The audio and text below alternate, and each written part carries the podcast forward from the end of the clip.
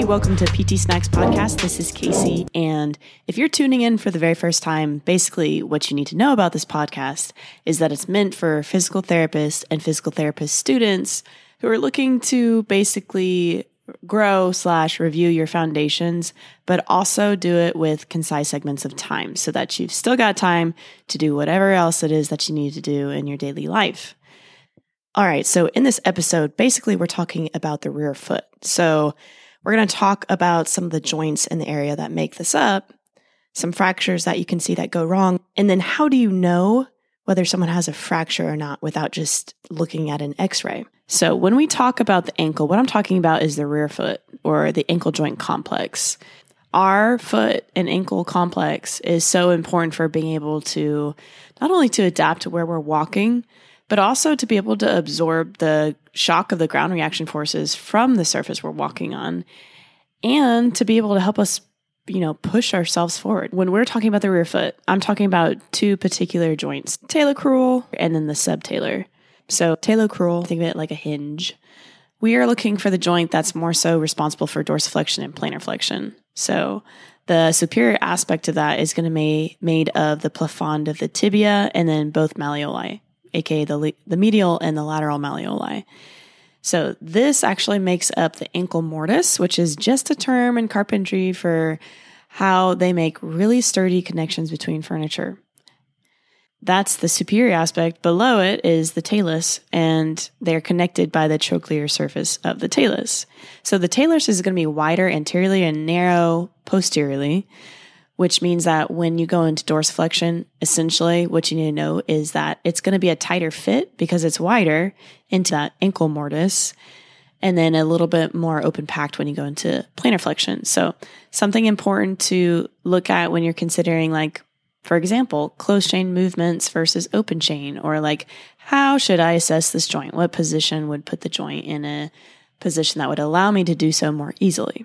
Okay. Now, when we're talking about fractures in this area, aka the talocrural, we're looking at things that probably involve one or both of the malleoli. So these patients, it's going to be painful. They're going to have a lot of swelling. They can't really weight bear very well. So with this area, if it's a stable fracture, they're just going to cast them up for four to six weeks, slowly get them up and running from there. But if it's unstable, why would you cast that in place, right? You want to fix and restore the normal anatomy and then allow it to heal. So they're going to need an open reduction and internal fixation or an ORIF to restore the normal features and then allow that area to heal and integrate. Below that is the subtalar. Get it? Because sub means below, like a submarine, right? So subtalar is more so responsible for inversion and eversion and that's made up of the talus to the calcaneus below and then the navicular anteriorly. So, and this is going to be important for those Ottawa ankle rules, right? You need to know where the navicular is to palpate it. Okay, so for the subtalar joint fractures, these are probably going to take more of a high energy injury. Say that fast. So, we're looking at things that are more of like a motor vehicle accident or some sort of fall from height. The downside of this is you're more at risk to develop avascular necrosis if the fracture is displaced because it has a tenuous blood supply. And if you remember from before, blood supply is pretty essential for wound healing. So if you don't remember this, go back to episode number three and episode number four.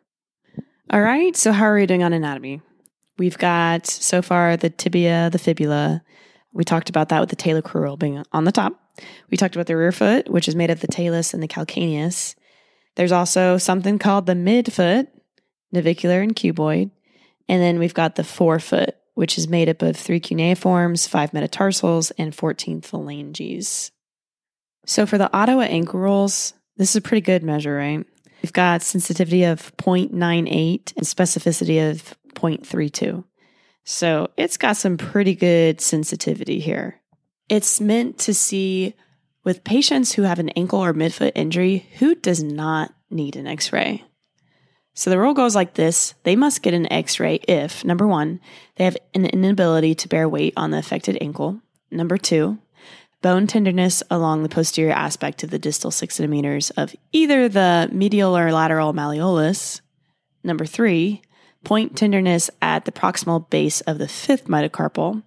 And number four, point tenderness over the navicular bone.